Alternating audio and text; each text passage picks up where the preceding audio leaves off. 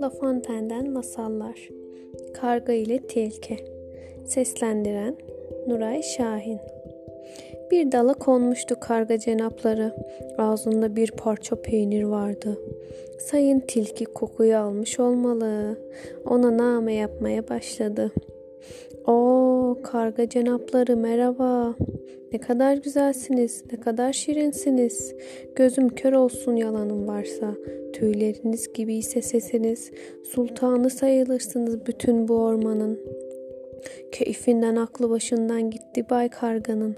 Göstermek için güzel sesini, açınca ağzını düşürdü nevalisini.